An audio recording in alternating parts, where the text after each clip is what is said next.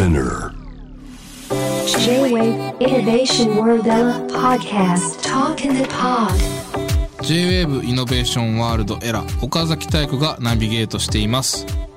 ここからは声のブログ Talk in the Pod です。 Talk in the Pod ね。ポッドの中の話ということですけども今回私岡崎体育がお話しするのは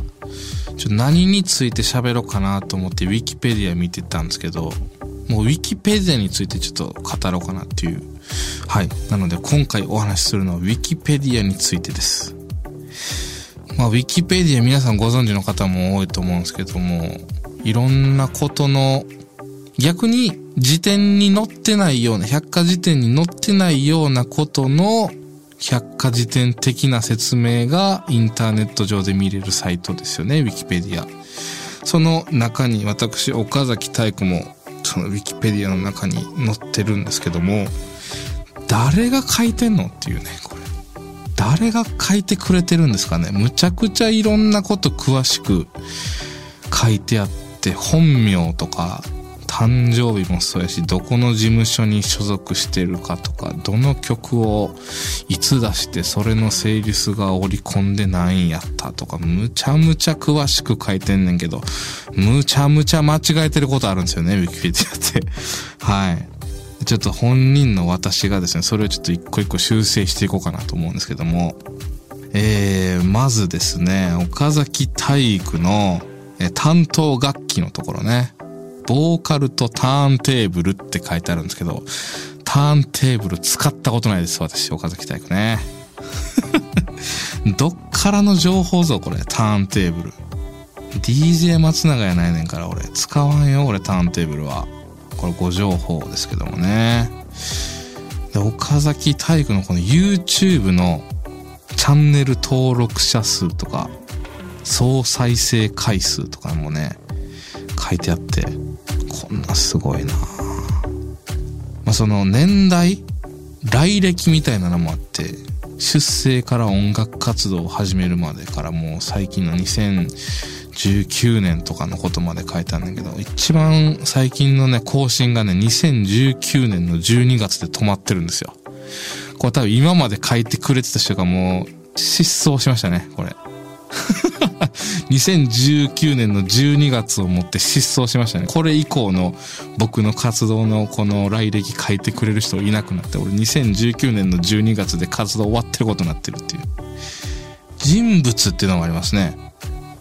僕の人物としてのなんか特徴とかを書いてくれてる。母子家庭で育つとか、そういうすごいプライベートなことまで書いてあるし、ここでもね、間違ってんのがね、一つあるんですけど、やってる音楽がネタ要素の強いものが多いため、パッケージングしてしまうと鮮度が落ちるという器具から、ライブ DVD を作ることを避けてきたが、2019年初の映像作品となる岡崎体育ワンマンコンサートベイシンテクノアット埼玉スーパーアリーナを発売したって書いてるんですけど、もう本当にこれ埼玉スーパーアリーナでライブやるのが僕ずっと夢だったので、このライブは DVD とかブルーレイにして発売しようって決めてて出したんですけど、まあこの埼玉スーパーアリーナまでが岡崎体育の第一章のつもりだったんですよね。岡崎体育としての。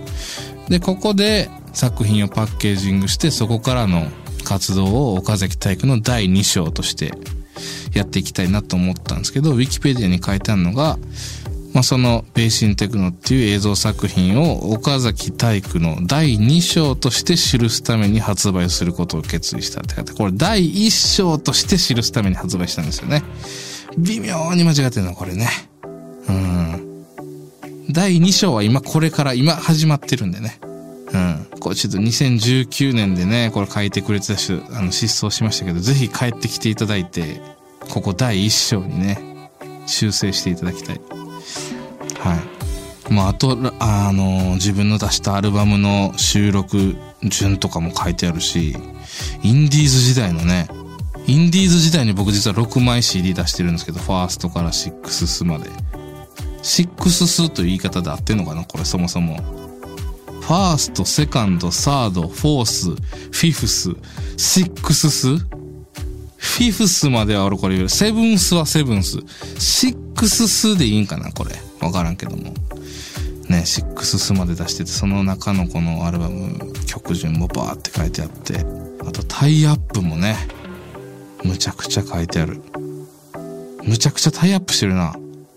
何個してんやろ ?1,2,3,4,5,6,7,8,9,10,11,12,13,14,15,16,17,18,19,20,21,22,23,24,25,26,27! 2016年デビューでもう27個タイアップしてる。爆売れやな。あと楽曲提供とか今まで出た CM とかも書いてあるし、ラジオのことも書いてあるテレビ。すごいな、これ。誰が書いてくれて、その出演した日とか、放送が始まった日付とかも書いてあるし。これが、だって、日本で活動してる、その芸能人とか、